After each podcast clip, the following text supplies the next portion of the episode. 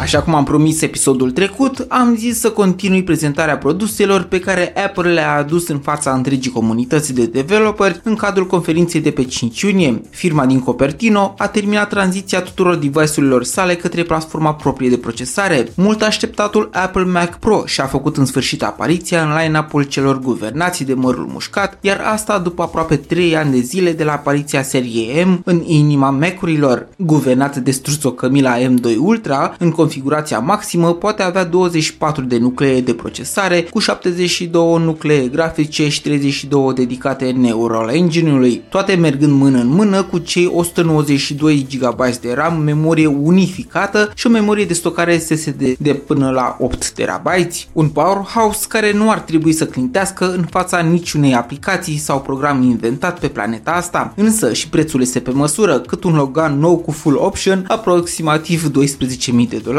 Bineînțeles, există și o variantă de bază care pleacă de la 7000 de versișori, dar dacă varianta de bază este cea care are destulă putere pentru tine, atunci nu există vreun motiv să nu alegi pe frățiorul mai mic, mai compact și mai ieftin, dar la fel de puternic, Apple Mac Studio. First of his kind, Father of Two Dragons, King of Vandals and Ruler of the Five Kingdoms, doar 5 că atâtea categorii de PC-uri există portofoliul firmei americane, care vine echipat tot cu puternicul M2 Ultra, ce este format din două procesoare M2 Max unite prin Apple Fusion și făcute, nu se știe încă prin ce magie neagră a industriei tech, să funcționeze ca un întreg. Ce pare magic este optimizarea și rularea acestuia, accesând cu adevărat toate resursele duble, oferind în teorie și practică performanțe foarte mari. Vei avea 64 de GB de RAM memorie unificată și 60 de nuclee grafice alături de cele 24 nuclee ale procesorului, iar varianta cu 1 TB pleacă de la 4000 de dolari. Dacă nu-ți trebuiesc cele 7 sloturi PCI Express Gen 4 ale Mac Pro-ului, nu există un motiv real pentru a cheltui 3000 de coco în plus. Eu sunt Bogdan și probabil mă știi deja după cele 11.000 de episoade ale acestui mic podcast, dar mai cunoaștem de asemenea și că performanțele pe care un simplu MacBook Air echipat cu și mai basicul și deja veteranul M1 par încă uimitoare pentru consumul infim de energie și mai ales acum pentru banii pe care poți să îi dai pe el. Asta ca să nu mai zic și cât de bine rulează aproape toate aplicațiile dedicate platformei ARM și create special pentru macOS. Astfel, devine clar că toată puterea celor două produse upgradate acum cu noile versiuni M2, Mac Studio și Mac Pro, va fi una care poate pune umărul serios și neclintit în activități profesionale care necesită forță brută fără să regreți investiția financiară. Când știi că ai atâta putere pentru a genera 10 streamuri 8K, n-ai nicio emoție să-i arunci orice ostare pe care să-l mestece cei 68 de miliarde de tranzistori capabili de 58,8 trilioane de operații pe secundă. Dacă am fi într-un joc multiplayer, cei din echipa adversă ar folosi deja expresia OP